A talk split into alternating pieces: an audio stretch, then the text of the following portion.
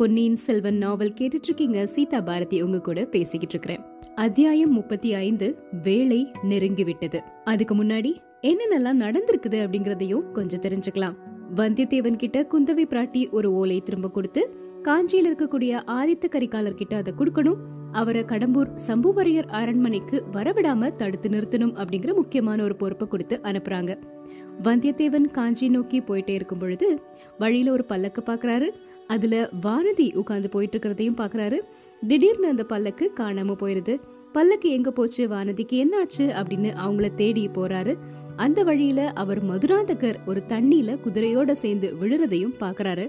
மதுராந்தகருக்கு என்னாச்சு அப்படின்னு அவரை காப்பாத்தலாம் அப்படின்னு முயற்சி செய்யறாரு அந்த சமயத்துல எதிர்பாராத விதமா ஒரு மண்டபத்துக்குள்ள அவர் வந்து சேர்றாரு. ராத்திரி நேரத்துல அந்த மண்டபத்துல ஒரு குழந்தையினுடைய அழுகுரல் அவருக்கு கேக்குது. அந்த குழந்தை யாரு அப்படின்னு சொல்லி அந்த குழந்தை கூடவே பேசிக்கிட்டு இருக்கிறாரு. திடீர்னு பாண்டிய மன்னனின் ஆபத்துதவிகள் நம்ம ரவிதாசன் இடும்பன்காரி அவங்க எல்லாருமே அங்க வர்றாங்க. வந்து அந்த குழந்தைய அரசி அப்படின்னு கூப்பிடுறாங்க. அந்த குழந்தைய ஒரு பல்லக்கிலையும் ஏற சொல்றாங்க. வந்தியத்தேவன் இது எல்லாத்தையும் அவங்க நின்று பார்த்துட்டு இருக்கிறது அவங்களுக்கு தெரியுது. உடனே வந்தியத்தேவனையும் அவங்க கூட கூட்டிட்டு போறாங்க. அவங்க எங்க போறாங்க? அந்த குழந்தை யாரு? அந்த குழந்தைய பாண்டிய நாட்டின் ஆபத்துதவிகள் ரவிதாசன் இடும்பன்காரி தேவராளன் எல்லாரும் சேர்ந்து அரசரே அப்படின்னு கூப்பிடுறதுக்கான காரணம் என்ன? அப்படிங்கிற பல முடிச்சுகள் இப்ப நமக்கு அவிழ போகுது முப்பத்தி ஐந்தாவது அத்தியாயம் வேலை நெருங்கிவிட்டது நூறு வருஷங்களுக்கு முன்னாடி கட்டி இப்ப பாழடைஞ்சு காடு அடர்ந்திருக்கக்கூடிய பள்ளிப்படை கோவில அவங்க எல்லாருமே வந்து அடையிறாங்க. வந்தியத்தேவன் அவங்கள விட்டு தப்பிச்சு போயிடக்கூடாது அப்படின்னு ரவிதாசன் கட்டளை போடுறாரு. எப்படினாலும் உங்களை விட்டு இப்ப என்னால தப்பிச்சு போக முடியாது. போறதுக்கு எனக்கு வழியும் தெரியாது அப்படின்னு அவங்க கூடவே வந்தியத்தேவனும் போறாரு. கொஞ்ச தூரத்துல அந்த காட்டுடைய மத்தியில இருந்த ஒரு இடைவெளியில எல்லாருமே வட்ட வடிவமா உட்கார்றாங்க. ஒரு பழைய சிம்மாசனம் ஒன்ன ஒருத்தர் எடுத்துக்கொண்டு வந்து வெளியே போடுறாரு. அதுல சக்கரவர்த்தி அப்படின்னு அவங்க அழைச்ச அரசே அப்படின்னு அழைச்ச அந்த சிறுவனை உட்கார சொல்றாங்க. ராணி இன்னும் வரலையே அப்படின்னு ஒருத்தர் கேக்குறாரு. சமயம் பார்த்து தானே வரணும்? ரெண்டாவது ஜாமத்துல தான் நான் வர சொல்லிருக்கிறேன் அப்படின்னு சொல்றாரு சோமன் சாம்பவன். அவங்க எதிர்பார்த்த மாதிரியே அந்த இரண்டாவது ஜாமத்துல தூரத்துல ஒரு தீவர்த்தி வெளிச்சம் தெரியுது. அது நெருங்கி நெருங்கி வருது. தீவர்த்தி வெளிச்சத்தை தொடர்ந்து ஒரு பல்லக்கு வருது. பல்லக்கின் திரைகள் இப்போ விலகின. ஆமா நாம எதிர்பார்த்த மாதிரி பழுவூர் இளையராணி நந்தினி தான். ஆனா முன்னாடி வந்தியத்தேவன் பார்க்கும்போது நிறைய அலங்காரங்கள்லாம் செஞ்சு அழகு மோகினியாக இருந்தாங்க இல்லையா? இப்போ தலைவிரி கோலமா உக்கிரமான துர்காதேவி மாதிரி தெரியறாங்க நந்தினி. இப்படி ஒரு தோற்றத்துல நந்தினிய பார்த்த உடனே வந்தியத்தேவனுடைய மனசுல ஒரு திகிலே வந்துருச்சு. உடம்புல ஒரு நடுக்கம் வந்துருச்சு.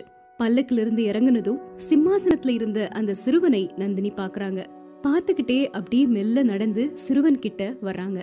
சிறுவன் பக்கத்துல வந்த உடனே ரெண்டு கைகளையும் நந்தினி நீட்டுறாங்க. சிறுவன் என்ன பண்றான்னு பாத்தீங்கன்னா நந்தினியும் பாக்குறான்.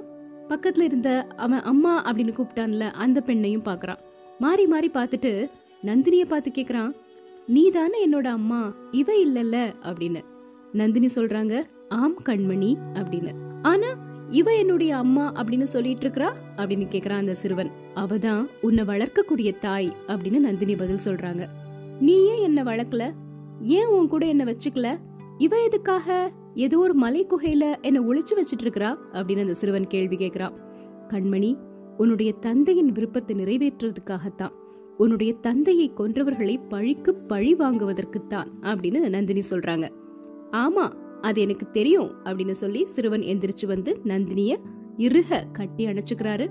நந்தினியும் உச்சி முகந்து அந்த சிறுவனை கட்டி அணைச்சுக்கிறாங்க. ரொம்ப நேரம் இந்த அழகான காட்சி நீடிச்சிருக்கல. சிறுவனுடைய பிஞ்சு கரங்களை நந்தினி பலவந்தமா எடுத்து தன்னை அவங்கிட்ட இருந்து விடுவிச்சுக்கிறாங்க.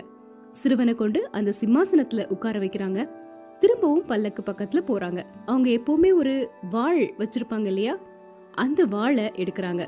நந்தினி ரவிதாசனை பார்த்து சேனாதிபதி நாம எதிர்பார்த்திருந்த நல்ல நாள் வரப்போகுது. நாம எடுத்த சபதத்தை முடிக்கக்கூடிய தினம் நெருங்கிக்கிட்டே இருக்குது. நான் எடுத்துக்கிட்ட சபதத்தை மறந்துருவேனோ அப்படின்னு நினைச்சீங்க. மூன்று வருடங்களா?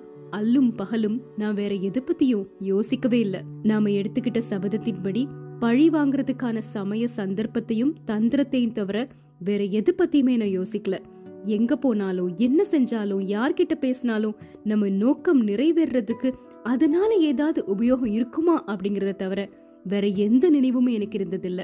சமய சந்தர்ப்பம் எல்லாம் இப்போ கை கூடி இருக்குது சோழ நாட்டுல இருக்கிற சிற்றரசர்களும் பெருநகர அதிகாரிகளும் ரெண்டு பிரிவா பிரிஞ்சிருக்கிறாங்க. இந்த ரெண்டு பேருக்கும் எந்த நிமிஷத்துலயும் யுத்தம் நடக்கலாம். தேவி அப்படி யுத்தம் நடக்காம இருக்கிறதுக்கு நீங்க பெரும் முயற்சி எடுக்கிறதாகவும் கடம்பூர் சம்புவரையர் மாளிகையில ஒரு சமரச பேச்சு நடக்க போகுது.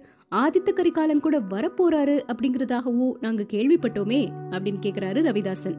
ஆமா அந்த ஏற்பாடு நான் தான் செஞ்சிருக்கிறேன். ஆனா எந்த காரணத்துக்காகன்னு உங்களால யூகிக்க முடியுதா? நானே சொல்றேன் தெரிஞ்சுக்கோங்க. நம்ம சபதம் நிறைவேறதுக்கு முன்னாடி சோழ ராஜ்யத்துல இந்த உள்நாட்டு சண்டை நடந்துருச்சுன்னா அதன் விளைவு என்ன ஆகும் அப்படின்னு சொல்லவே முடியாது. சுந்தர சோழன் இப்போ உயிரோட இருக்கிறான். அன்பில் பிரம்மராயன் ஒருத்தனும் இருக்கிறான். இவங்க தலையிட்டு ரெண்டு கட்சிக்காரர்களையும் அடக்கிடுவாங்க இல்லனா ஒரு கட்சி தோற்று இன்னொரு கட்சி ஜெயிச்சிரும். அப்படி நடந்தாலும் நம்ம நோக்கம் நிறைவேறாம போயிரும். அதுக்காகத்தான் இந்த சமாதான பேச்சுவார்த்தைய இப்ப தொடங்கியிருக்கிறேன். சண்டை உண்மையா வர்றதுக்குள்ள நம்ம நோக்கம் நிறைவேறிடும் இப்ப தெரியுதா? நான் சமாதான பேச்சுவார்த்தைய எதுக்காக தொடங்குனேன்னு அப்படின்னு கேக்குறாங்க நந்தினி. நீங்க சொன்னதெல்லாம் புரியுது ராணி. இது நல்ல யோசனை தான் ஆனா இதுக்கும் நம்ம சபதம் நிறைவேறதுக்கும் என்ன சம்பந்தம்? அதுக்கும் சேர்த்துதான் இந்த யுக்தி பண்ணிருக்கிறேன் சமாதான பேச்சுன்னு சொன்ன உடனே நம்மளுடைய முதல் பகைவன் காஞ்சியில் இருக்கிறான் இல்லையா? ஆதித்த கரிகாலன். அவன் கண்டிப்பா கடம்பூர் சம்புவரையர் அரண்மனைக்கு வருவான். நம்முடைய சபதத்தை நாம அங்கதான் நிறைவேற்றணும். வீரபாண்டிய சக்கரவர்த்தியின் ஆபத்துதவிகளே உங்களுடைய பழி தீரும் வேலை நெருங்கிருச்சு. இன்னைக்கு சனிக்கிழமை தானே? அடுத்த சனிக்கிழமைக்குள்ள நம்முடைய சபதம் நிறைவேறிடும் அப்படின்னு சொல்றாங்க. சுத்தி இருக்கிறவங்க எல்லாருமே அதை கேட்ட உடனே ஆஹா ஆஹா அப்படின்னு சத்தம் போடுறாங்க. சிலர் துள்ளி குதிச்சிட்டாங்க. கையில உடுக்கு வச்சிருந்தவங்க எல்லாம் உற்சாகத்துல அந்த உடுக்கையே அடிக்க ஆரம்பிச்சிட்டாங்க. இது எல்லாத்தையும் ஒரு ஓரமா நின்னு வந்தியத்தேவனும் பாத்துக்கிட்டே தான் இருக்கிறாரு. ஆனா அவங்க பேசின விஷயங்கள் எதுவுமே அவருடைய காதுகள்ல விழல. ஏதோ ஒண்ணு நந்தினி சொல்லிட்டு இருக்காங்க அப்படிங்கறது மட்டும் பார்க்கும்போது தெரியுது. ரவிதாசன் மத்த எல்லாருடைய உற்சாகத்தையும் கொஞ்சம் அடக்கிட்டு தேவி உங்களுடைய கடைசி வார்த்தை எங்களுக்கு அளவில்லாத சந்தோஷத்தை கொடுக்குது. நமது முதல் பகைவன் ஆதித்த கரிகாலனை கொன்று பழி தீர்க்கக்கூடிய காலம் இவ்ளோ சீக்கிரத்துல வந்திருக்கிறத நினைச்சு சந்தோஷப்படுறோம். ஆனா பழி முடிக்கக்கூடிய பாக்கியம் யாருக்கு தேவி? அப்படின்னு கேக்குறாரு. அதுல யாருக்கும் எந்த மனசங்கடமும் வந்துடக்கூடாதுங்கிறதுக்காகத்தான் வீரபாண்டியரின் திருக்குமார சக்கரவர்த்தியை இங்க வரவழைச்சிருக்கிறேன். வீரபாண்டியரின் கத்தியும் என்கிட்ட தான் இருக்குது. இந்த குழந்தை தந்தையின் கத்தியை தொட்டு நம்மில் எவர் கையில கொண்டு வந்து கொடுக்குதோ அவர்தான் பழி முடிக்கணும். மத்தவங்க பக்கத்துல இருந்து அவருக்கு உதவி செய்யணும். எல்லாருமே ஒருத்தர் ஒருத்தர் பார்த்து சம்மதம் அப்படின்னு சொல்றாங்க. அப்புறம் அந்த பேச்செல்லாம் கேட்டுட்டு எதுவுமே புரியாம அங்க நின்னுட்டு இருந்த அந்த சிறுவனை பார்த்து நந்தினி சொல்றாங்க என் கண்மணி இந்த வீரவாள் உன் தந்தையுடையது. இத உன்னுடைய பிஞ்சு கைனால எடுத்து இங்க இருக்கிறவங்கள உனக்கு யார ரொம்ப பிடிச்சிருக்குதோ அவங்க கிட்ட கொடு அப்படின்னு சொல்றாங்க. ரவிதாசன் பக்கத்துல வந்து சக்கரவர்த்தி எங்களெல்லாம் பாருங்க. எங்கள யார் வீரன் அப்படின்னும் தைரியசாலி அப்படின்னு உங்களுக்கு தோணுதோ அவங்கிட்ட இந்த பாண்டிய குலத்து வீரவாளை தொட்டு கொடுங்க அப்படின்னு சொல்றாரு. அந்த குழந்தை சக்கரவர்த்தி சுத்தி சுத்தி பாக்குறான். எல்லாரும் ரொம்ப ஆவலோடவும் பரபரப்போடவும் அவனுடைய முகத்தை பார்த்துட்டே இருக்கிறாங்க. ஒவ்வொரு கண்களும் என்கிட்ட கொடுங்க என்கிட்ட கொடுங்க அப்படின்னு ஒரு பாவத்தை காட்டிட்டே இருந்துச்சு. சிறுவன் ரெண்டு மூணு தடவை எல்லாரையும் திருப்பி திருப்பி பார்த்ததுக்கு அப்புறமா கத்தியை எடுத்தான். அதை தூக்க முடியாம தூக்குனான். எல்லாரும் பரபரப்போட பார்த்துட்டே இருந்தாங்க. சிறுவன் வேகமா நந்தினி பக்கம் திரும்பினான். அம்மா எனக்கு ஒன்னதான் எல்லார விட ரொம்ப பிடிச்சிருக்குது. நான் பெரியவனாகிற வரைக்கும் நீ தான் எனக்காக இந்த ராஜ்யத்தை ஆளணும் அப்படின்னு சொல்லி அந்த வாளை நந்தினி கையில அந்த சிறுவன் கொடுக்கறான். சக்கரவர்த்தி அப்படின்னு அழைக்கப்பட்ட அந்த சிறுவன் கொடுத்த வாளை நந்தினி வாங்கிக்கிட்டாங்க. அத மார்போட அணைச்சு தழுவிக்கிட்டாங்க. அப்புறம் இந்த சிறுவனையும் தூக்கி அவனையும் அணைச்சுக்கிட்டாங்க. அவளுடைய கண்கள்ல இருந்து தாரை தாரையா கண்ணீர் வடிய ஆரம்பிக்குது. வீரபாண்டிய சக்கரவர்த்தியின் படுகொலைக்கு பழி வாங்கக்கூடிய பாக்கியம் எனக்கு கிடைச்சது நினைச்சு ரொம்பவே சந்தோஷப்படுறேன் அப்படின்னு சொல்றாங்க நந்தினி. இப்போ உங்களுக்கு நான் கட்டளையிடுறேன்.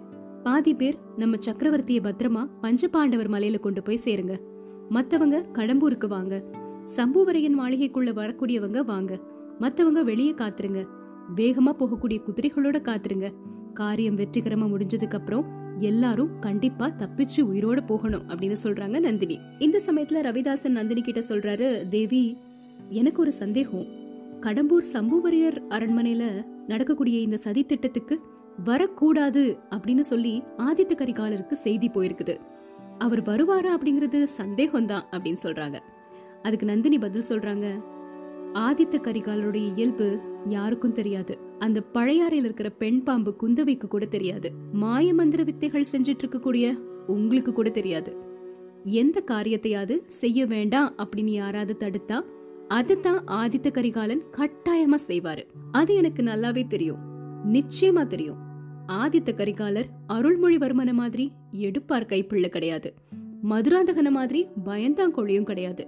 கடம்பூருக்கு வர வேண்டாம் அப்படின்னு அக்காவும் முதல் மந்திரியும் செய்தி அனுப்பியிருக்கிறாங்கன்னு சொன்னா உடனே கடம்பூருக்கு வந்து சேருவாரு ஆதித்த கரிகாலர் அப்படின்னு சொல்றாங்க நந்தினி.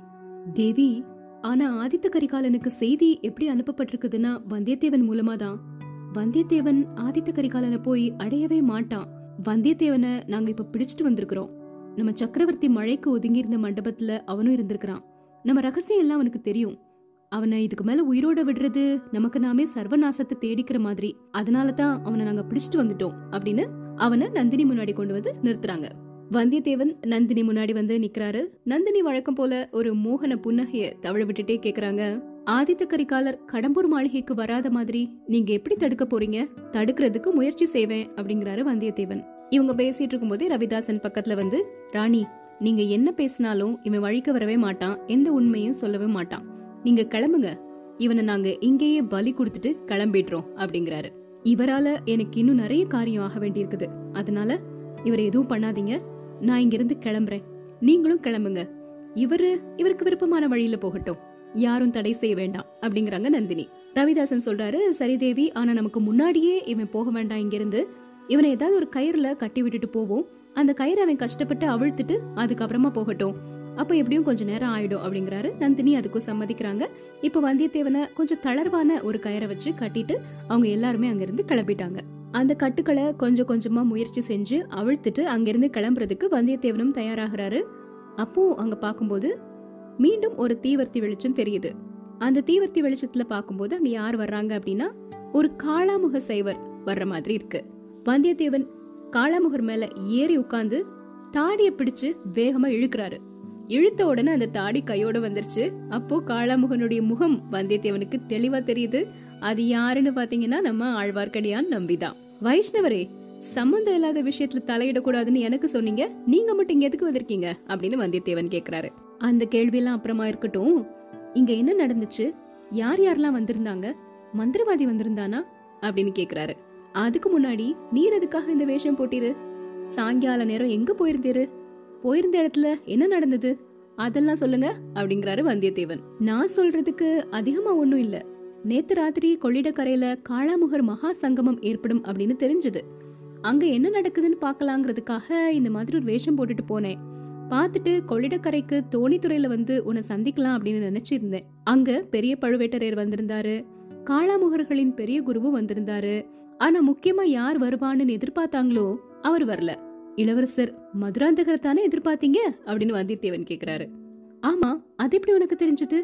மதுராந்தகர் மட்டும் தஞ்சை சிம்மாசனத்துல ஏறினா நல்ல நடக்கும் ராஜ்யம் அப்படிங்கிறாரு வந்தியத்தேவன். ஏன் அப்படி சொல்ற? ஆழ்வார்க்கடியான் கேக்குறாரு. ஒரு குதிரையை அடக்கி ஆள அவரால முடியல. பழுவேட்டரையர் மாதிரிப்பட்ட சிற்றரசர்களையும் கலகம் மூட்டக்கூடிய காளாமுக சைவர்களையும் சண்டைக்காரரான வீர வைஷ்ணவர்களையும் அவரால் எப்படி ஆள முடியும்? ஆழ்வார்க்கடியான் சிரிச்சுக்கிட்டே சரி நீ வர்ற வழியில மதுராந்தகரை பாத்தியா? அவருக்கு என்ன நடந்தது? அப்படின்னு கேக்குறாரு. வந்தியத்தேவன் மதுராந்தகரை தொடர்ந்து வந்தது. திடீர்னு அவருடைய குதிரை தறிக்கட்டு ஓடினது. அவரை கொஞ்ச தூரம் தேடி போனது. அப்புறம் களத்து மேட்ல குதிரையை மட்டும் பார்த்தது. இப்படி எல்லா விவரத்தையுமே கூறுறாரு. இப்படி பேசி முடிச்சதுக்கு அப்புறமா அவங்க ரெண்டு பேரும் அங்கிருந்து எந்திரிச்சு குதிரையை கையில பிடிச்சிட்டு அடர்ந்த காடுகளின் வழியாக ஆள் நுழையக்கூடிய வழியை கண்டுபிடிச்சு கண்டுபிடிச்சு வெளியே வந்தாங்க. ஆழ்வார்க்கடியான் அதோ பாரு அப்படின்னு வானத்தை சுட்டி காட்டுறாரு வந்தியத்தேவன் கிட்ட. வானத்தை பார்க்குறாரு வந்தியத்தேவன். முன்னாடி இருந்ததை விட அந்த தூமகேதுவின் வால் நீண்டு வானத்தின் ஒரு பகுதி முழுக்க வியாபிச்சிருந்தது. குளிர்ந்த வாடைக்காற்று வீசுச்சு. வந்தியத்தேவனுடைய உடம்பு சிலிர்த்தது. இந்த தூமகேது இவ்ளோ நெருக்கத்துல வந்துருச்சு. எந்த அரசரின் உயிருக்கு எப்போ என்ன ஆபத்து நடக்க போகுதோ அப்படிங்கிற ஒரு பயமும் வந்தியத்தேவன் மனசுக்குள்ள எழுந்தது. அத்தியாயம் முப்பத்தி எட்டு வானதிக்கு நேர்ந்தது. வானதி பல்லக்குல போயிட்டே இருந்தாங்க. திடீர்னு அந்த பல்லக்கு காணாம போயிருச்சு. வந்தியத்தேவன் கொஞ்சம் தூரம் பின் தொடர்ந்து போய் பார்த்தாரு அப்படிங்கறதெல்லாம் நம்ம தெரிஞ்சுக்கிட்டோம் இல்லையா? இப்ப உண்மையிலே வானதிக்கு என்ன ஆச்சு அப்படிங்கறதையும் பார்க்கலாம். பல்வேறு விதமான எண்ணங்களை மனசுக்குள்ள ஓட விட்டுட்டு பல்லக்குல போயிட்டே இருந்தாங்க வானதி. திடீர்னு மறைஞ்சிருந்த காளாமுகர்கள் வேக வேகமா ஓடி வர்றாங்க. பல்லக்க சூழ்ந்துகிட்டாங்க. அப்பவும் வானதி பயப்படவே இல்ல. பல்லக்கு கூட அந்த பணிப்பெண் வந்தாங்க இல்லையா? அந்த பெண்ணை ரெண்டு பேர் மரத்தோட கட்டி வச்சிட்டாங்க. வானதிக்கு கொஞ்சம் தைரியம் வந்து அப்படி கம்பீரத்தோட நான் யாருன்னு தெரியுமா?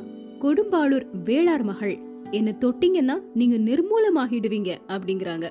அதை கேட்ட உடனே காளாமுகன் எல்லாம் எங்களுக்கு தெரியும். தெரிஞ்சுதான் உனக்காக காத்துட்டு இருக்கிறோம் கொஞ்சம் அமைதியாரு அப்படிங்கிறாரு. சொல்லிட்டு ரெண்டு மூணு பேர் வந்து வானதி இருந்த பல்லக்க அப்படியே தூக்கிட்டு வேகமா ஓட ஆரம்பிச்சிட்டாங்க. ஓடுற பல்லக்குல இருந்து கீழே குதிக்கிறது கஷ்டமான காரியம். அதோட அந்த பல்லக்குல இருந்து சத்தம் போட்டாலும் வெளியே யாருக்கும் கேட்காது. சரி என்னதான் பண்றாங்கன்னு பார்க்கலாம் அப்படிங்கிற ஒரு விதமான தைரியத்தோட வானதி போறாங்க. அரை மணி நேரம் கழிச்சு மரங்களோட மறைவுல இருந்து ஒரு பழைய துர்க்கை கோயில் இருக்கு. அது பக்கத்துல அந்த பல்லக்க தூக்கிட்டு அவங்க வந்து நிறுத்துறாங்க. பெண்ணே நீ எங்க போற? யாரோ ஒருத்தரை அந்தரங்கமா சந்திக்கிறதுக்கு தானே தனியா போற? அவர் யாரு? யார சந்திக்கிறதுக்காக புறப்பட்ட? அத சொல்லு அப்படின்னு கேக்குறாங்க. நான் யார சந்திக்க புறப்பட்டா? உங்களுக்கு என்ன? நீங்க யார அத பத்தி கேக்குறதுக்கு? சொல்ல முடியாது அப்படிங்கறாங்க வானதி. காளமுகன் சிரிச்சுக்கிட்டே அத நீ சொல்ல வேண்டாம். எங்களுக்கே தெரியும். இளவரசன் அருள்மொழிவர்மரை சந்திக்கிறதுக்கு தானே நீ போயிட்டு இருக்கிற அவன் எங்க ஒளிஞ்சிருக்கிறான்னு சொல்லிடு. உன்னை ஒன்னும் செய்யாம விட்டுடுறோம் அப்படிங்கிறாரு. நீங்க என்ன வேணாலும் செஞ்சுக்கோங்க. என்கிட்ட இருந்து எந்த விவரத்தையும் நீங்க தெரிஞ்சுக்கவே முடியாது அப்படின்னு அழுத்தம் திருத்தமா சொல்றாங்க வானதி. நாங்க என்ன செய்ய போறோம் அப்படின்னு தெரிஞ்சா இப்படிலாம் நீ சொல்ல மாட்ட. என்னதான் செய்ய போறீங்க? உன்னுடைய அழகான பூ போன்ற கைகள்ல ஒன்ன இந்த தீவர்த்தியில் இருக்கக்கூடிய தீல வச்சு கொளுத்துவோம். அப்புறம் இன்னொரு கையையும் கொளுத்துவோம். உன்னுடைய கூந்தல் இருக்கு பாரு அதுலயும் தீய வச்சு எரிப்போம் அப்படின்னு சொல்றாங்க. நல்லா செஞ்சுக்கோங்க. இதோ என்னுடைய கை. எப்படி வேணாலும் கொளுத்திக்கோங்க. என்ன ஆனாலும் எந்த விஷயத்துக்காக நான் போறேங்கிறத உங்ககிட்ட சொல்லவே மாட்டேன். பெண்ணே யோசிச்சு பாரு. வீணா பிடிவாதம் பிடிக்காத. அப்புறம் வருத்தப்படுவ. என்ன நீங்க அணு அணுவா கொளுத்தினாலும் சரி என்னுடைய சதைய துண்டு துண்டா வெட்டினாலும் சரி என்கிட்ட இருந்து உங்களுக்கு எந்த ஒரு விவரமும் கிடைக்காது அப்படின்னு தெளிவா சொல்றாங்க வானதி. அப்படியா? எங்க காரியத்தை இப்ப பாரு. ஏய் அந்த தீவர்த்தி எடுத்துட்டு வாடா அப்படிங்கிறாரு காளாமுகன். அப்போ வானதியுடைய கவனம் கொஞ்ச தூரத்துல போகுது. அங்க யானைகள் குதிரைகள் காலாட்படைகள் பல்லக்கு இப்படி நிறைய அடங்கிய ஒரு ஊர்வலம் வந்துட்டே இருந்தது. ஆஹா தெய்வத்தின் அருளால எனக்கு ஏதோ எதிர்பாராத உதவி வருதே அப்படின்னு நினைக்கிறாங்க வானதி. காளாமுகர்களை பார்த்து அங்க பாருங்க ஜாக்கிரதை அப்படின்னு காட்டுறாங்க. காளாமுகன் திரும்பவும் சிரிக்கிறாரு. வர்றது யாருன்னு தெரியுமா? எதுக்கு சிரிக்கிறீங்க? அப்படின்னு கேக்குறாங்க வானதி. முதல் மந்திரி அனிருத்தர் வர்றாரு. நான் இப்போ சத்த போட்டா அவங்க காதுக்கு நல்லா கேக்கும். என்னை விட்டுட்டு ஓடி போயிருங்க. இல்லனா அவங்க உங்களை உண்டே இல்லைன்னு பண்ணிருவாங்க அப்படிங்கிறாங்க வானதி. காளாமுகன் திரும்பவும் சிரிச்சுட்டே சொல்றாரு ஆம் பெண்ணே வர்றவர் முதன் மந்திரி அன்பில் அனிருத்தர் தான். அவருடைய கட்டளையின் பேரில் தான் ஒன்னு நாங்க பிடிச்சிட்டு வந்தோம் அப்படிங்கிறாரு. இப்போ வானதியால சிரிக்க முடியல. அவங்களுக்கு பயங்கரமான திகில் வந்துருச்சு. ஓடி தப்பிக்கலாம் அப்படிங்கிற எண்ணமே வானதிக்கு தோன்றல. இங்கிருந்து நம்மளால தப்பிக்கவே முடியாது அப்படின்னு தெளிவா தெரியுது. அனிருத்தர் இப்போ வானத்து இருந்த இடத்த அடைஞ்சிட்டாரு. பெண்ணே உன்னை சிறைப்படுத்திட்டு வந்திருக்கிறதுக்கு காரணம் என்னன்னா உன் மேல ஒரு குற்றம் சுமத்தப்பட்டிருக்குது. ஒரு முக்கியமான ராஜாங்க ரகசியம் ஒன்றை அறிந்த ஒரு பெண் நாகப்பட்டினம் சாலையில போறதா எனக்கு செய்தி வந்துச்சு. அந்த பெண்ணை தடுத்து நிறுத்தணும் அப்படின்னு என்னுடைய ஆட்களுக்கு கட்டளையிட்டேன். அவங்க என்னுடைய கட்டளை நிறைவேற்றுறதா நினைச்சிட்டு ஒன்ன பிடிச்சிருக்கிறாங்க. ஒருவேளை அவங்க தவறு செஞ்சிருக்கலாம். ராஜாங்க சதிவேலையில ஈடுபட்ட பெண்ணுக்கு பதிலா குழந்தை ஜோதிடர்கிட்ட ஜோதிடம் கேட்டுட்டு வந்த உன்னை கைப்பற்றி இருக்கலாம் மகளே சொல். குழந்தையிலிருந்து பழையாறைக்கு போறதுதான் உன்னுடைய நோக்கமா? இல்லனா ராஜாங்கத்துக்கு விரோதமா சதி செஞ்ச ஒருத்தனை அந்தரங்கமா பார்க்கக்கூடிய நோக்கத்தோட நீ நாகப்பட்டினம் போனியா? இன்னும் தெளிவா கேக்குறேன். இளவரசன் அருள்மொழிவர்மனை ரகசியமா சந்திக்கிறதுக்காகத்தானே நீ நாகப்பட்டினத்துக்கு போயிட்டு இருக்கிற அப்படின்னு கேக்குறாரு அனிருத்தர். வானதிக்கு தூக்கி வாரி போட்டுருச்சு. பயங்கரமா ஆத்திரம் வருது. எப்படி இவர் எல்லாத்தையும் கண்டுபிடிக்கிறாரு அப்படின்னு கோவம் கோவமா வருது. ஐயா இது என்ன வார்த்தை? இளவரசர் அருள்மொழிவர்மரையா ராஜாங்கத்துக்கு விரோதமா சதி செஞ்சவர்னு சொல்றீங்க? சக்கரவர்த்தியின் அருமை குமாரரை பற்றி நீங்க இப்படி சொல்றது குற்றம் இல்லையா? ஒரு சக்தியும் இல்லாத இந்த ஏழை பெண் கிட்ட இருந்து இளவரசரை பற்றிய செய்தி எதையுமே நீங்க அறிய முடியாது. நீங்க என்னுடைய கைய வேணா தீய வச்சு எரிக்கலாம். ஆனா நான் எதுவுமே சொல்ல மாட்டேன் அப்படின்னு சொல்றாங்க வானதி. நான் கேட்ட கேள்விக்கான பதில நீயே சொல்லிட்ட. இளவரசர் அருள்மொழிவர்மர் கடல்ல மூழ்கி இறந்து போயிட்டதா உலகம் எல்லாம் பேச்சா இருக்குது. உனக்கும் அந்த செய்தி தெரிஞ்சிருக்குது. அப்படி இருக்கும்போது இளவரசரை பத்தி ஒரு விவரமும் சொல்ல மாட்டேன் அப்படின்னு நீ சொல்றனா அதுல இருந்து என்ன தெரியுது? இளவரசர் இறந்து போலங்கிறது உனக்கு தெரியும் அப்படின்னு தானே அர்த்தம். அப்போ அவரை பாக்குறதுக்காகத்தானே நீ நாகப்பட்டினம் போற? இறந்து போன இளவரசரை நான் எப்படி பார்க்க முடியும்? அப்படின்னு நீ திருப்பி கேள்வி கேட்கலையே. நாகப்பட்டினம் போகல வேற இடத்துக்கு போறேன் அப்படின்னு நீ சொல்லல. அதனால நாகப்பட்டினத்துல தான் இளவரசர் இருக்கிறாரு அவர் உயிரோட இருக்கிறாரு அப்படிங்கறதையும் அவரை தான் நீ பார்க்க போற அப்படிங்கறதையும் நீயே ஒத்துக்கிட்ட. இதுக்கப்புறமா நீ சொல்ல வேண்டிய விஷயம் ரெண்டே ரெண்டு தான் நாகப்பட்டினத்துல இளவரசர் எங்க இருக்கிறாரு? அந்த செய்தி உனக்கு எப்படி தெரிஞ்சது? இந்த ரெண்டு விவரத்தையும் நீ சொல்லிட்டனா அதுக்கப்புறமா இங்க நீ நிக்கவே வேண்டாம். உடனே எங்க போகணுமோ அங்க போயிடலாம் அப்படின்னு சொல்றாரு அனிருத்த பிரம்மராயர். வானதியுடைய உள்ளம் இப்போ அடியோட கலங்கி போயிருச்சு. அறியாமையினால இளவரசரை காட்டி கொடுத்துட்டோமே அப்படின்னு நினைச்சு அந்த குற்றத்துக்கு பிராயச்சித்தமா உயிரையே விட்டுடலாம் அப்படின்னு யோசிக்கிறாங்க. ஐயா என்னை துன்பப்படுத்தாதீங்க. நீங்க கேட்ட எந்த கேள்விக்கும் நான் பதில் சொல்ல போறதில்ல. அதுக்கு எனக்கு என்ன தண்டனை கொடுத்தாலும் நான் அதை ஏத்துக்கிறேன் அப்படிங்கிறாங்க. பெண்ணே கஜேந்திர மோட்சம் அப்படிங்கறத கேள்விப்பட்டிருக்கிறியா? நீ இந்த உலகத்தை விட்டு மறு உலகத்துக்கு போகணும்னு சொன்ன இல்லையா? இதோ இந்த யானை அதன் துதிக்கையினால உன்னை தூக்கி சுத்தி சுத்தி சுத்தி வீசி எரிய போகுது. நீ நேரடியா மோட்ச உலகத்திலே போய் விழுந்துருவ அப்படிங்கிறாரு அனிருத்த பிரம்மராயர். என்ன ஆனாலும் பரவாயில்ல நான் பதில் சொல்ல மாட்டேன் அப்படின்னு ஒரு தைரியத்தை வரவழைச்சுக்கிட்டு அங்கேயே நிக்கிறாங்க வானதி. யானையினுடைய துதிக்கை வானதி கிட்ட வந்தது. மெல்ல மெல்ல எழுந்தது. வானதியும் துதிக்கையோட சேர்ந்து மேல போறாங்க. இந்த கஜேந்திரன் என்ன நேர மோட்சத்துக்கே அனுப்ப போகுது. நான் மேல உயரமா போயிட்டே இருக்கிறேன். இப்போ என்னை எங்கேயோ தூக்கி வீச போகுது. எனக்கு என்னமோ நடக்க போகுது. அப்படின்னு நினைச்சுக்கிட்டே இருக்கிறாங்க வானதி அந்த சமயத்துல வழக்கம் போல அவங்க மயக்கம் போட்டு விழுந்துருவாங்க இல்லையா? அப்படி மயக்கம் போட்டு விழுந்துட்டாங்க. அத்தியாயம் நாற்பது ஆனை மங்கலம். மயக்கம் தெளிஞ்சு கண்ணை திறந்து பார்க்கும்போது ஒரு ஊசலாட்டம் ஆடுற மாதிரி இருக்கு. உடம்ப தூக்கி தூக்கி போடுற மாதிரி இருக்கு. ஆனா தலை வச்சிருக்கக்கூடிய இடம் மட்டும் சுகமா இருக்குது. தாயின் மடி மாதிரி இருக்கு. ஆஹா தாயை காட்டிலும் என்கிட்ட பிரியம் வச்சிருக்கக்கூடிய இளைய பிராட்டி குந்தவை தேவியின் மடி மாதிரிலாம் இருக்கு. ஆமா குந்தவை தேவி தான். அவங்க இப்ப இங்க என்ன பண்ணிட்டு இருக்காங்க நான் எங்க இருக்கிறேன்? அப்படின்னு யோசிக்கிறாங்க வானதி. கண்ணை திறந்து பாக்குறாங்க. அவங்க உண்மையிலே குந்தவை மடியில தான் படுத்து தூங்கிட்டு இருக்கிறாங்க. அக்கா நீங்க தானா நான் தான் வேற யாரு? நீங்க என் கூட மோட்ச உலகத்துக்கு வந்துட்டீங்களா? மோட்ச உலகத்துக்கு போறதுக்கு அதுக்குள்ள உனக்கு என்ன அவசரம்? இந்த உலகம் அவ்வளவு வெறுத்து போயிருச்சா? இல்ல அக்கா நாம எங்க போயிட்டு இருக்கிறோம் என்னடி அது கூட மறந்துருச்சா? ஆனைமங்கலத்துக்கு போயிட்டு இருக்கிறோம் என்ன ஊரு? இன்னொரு தடவை சொல்லுங்க. சரியா போச்சு. ஆனை மங்கலத்துக்கு போறோம். யானையுடைய முதுகுல உட்கார்ந்து போயிட்டு இருக்கிறோம் கொஞ்ச நேரத்துக்கு முன்னாடி நான் தூங்கிட்டேனா? நான் கனவு கண்டனா? யானை என்னை எங்கேயோ தூக்கி வீசுற மாதிரி? அனிருத்த பிரம்மராயர் என் கூட வாக்குவாதம் பண்ற மாதிரி எல்லாம் தோணுச்சே. அதெல்லாம் கனவா? அப்படின்னு யோசிக்கிறாங்க. ஆனா உண்மையிலே அது கனவு கிடையாது. எல்லாமே நடந்த விஷயம்தான். ஆனா யானை அவங்கள தூக்குச்சு இல்லையா? தூக்கி வீச போகுது அப்படின்னு சொன்னார் அனிருத்த பிரம்மராயர். அப்படி தூக்கி வீசலாம் இல்ல. அந்த யானை வந்து துதிக்கையினால அழகா தூக்கி மேல இருந்த அதனுடைய அந்த அம்பாரியில உட்கார வச்சிருச்சு. அந்த அம்பாரியில ஏற்கனவே தயாரா குந்தவை இருந்தாங்க. குந்தவை வானதியை கூட்டிட்டு இப்போ ஆனை மங்கலம் அப்படிங்கிற ஒரு இடத்தை நோக்கி போயிட்டு இருக்காங்க ஆனை மங்கலம் எங்க இருக்கு அப்படின்னா இளவரசர் தங்கி இருக்கிறாரு இல்லையா நாகப்பட்டினம் அந்த புத்த விஹாரம் அது பக்கத்துல இருக்கக்கூடிய ஒரு ஊர் தான் இது.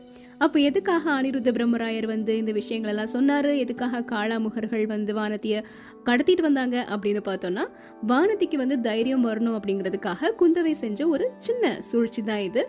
அதுக்கப்புறமா இவங்க ரெண்டு பேருமே இப்போ நாகப்பட்டினத்துல இளவரசர் அருள்மொழிவர்மரை சந்திக்கிறதுக்காக போயிட்டு இருக்காங்க அனிருத்த பிரம்மராயர் இளைய பிராட்டி குந்தவைக்கும் வானதிக்கும் தன்னுடைய நன்றியை தெரிவிச்சுட்டு அங்கிருந்து விடை பெற்று கிளம்பி போறாரு. ஒரு பல்லக்குல ஏறி அவர் போயிட்டே இருக்கிறாரு. போயிட்டு இருக்கக்கூடிய சமயத்துல மழை பெய்ய ஆரம்பிக்குது.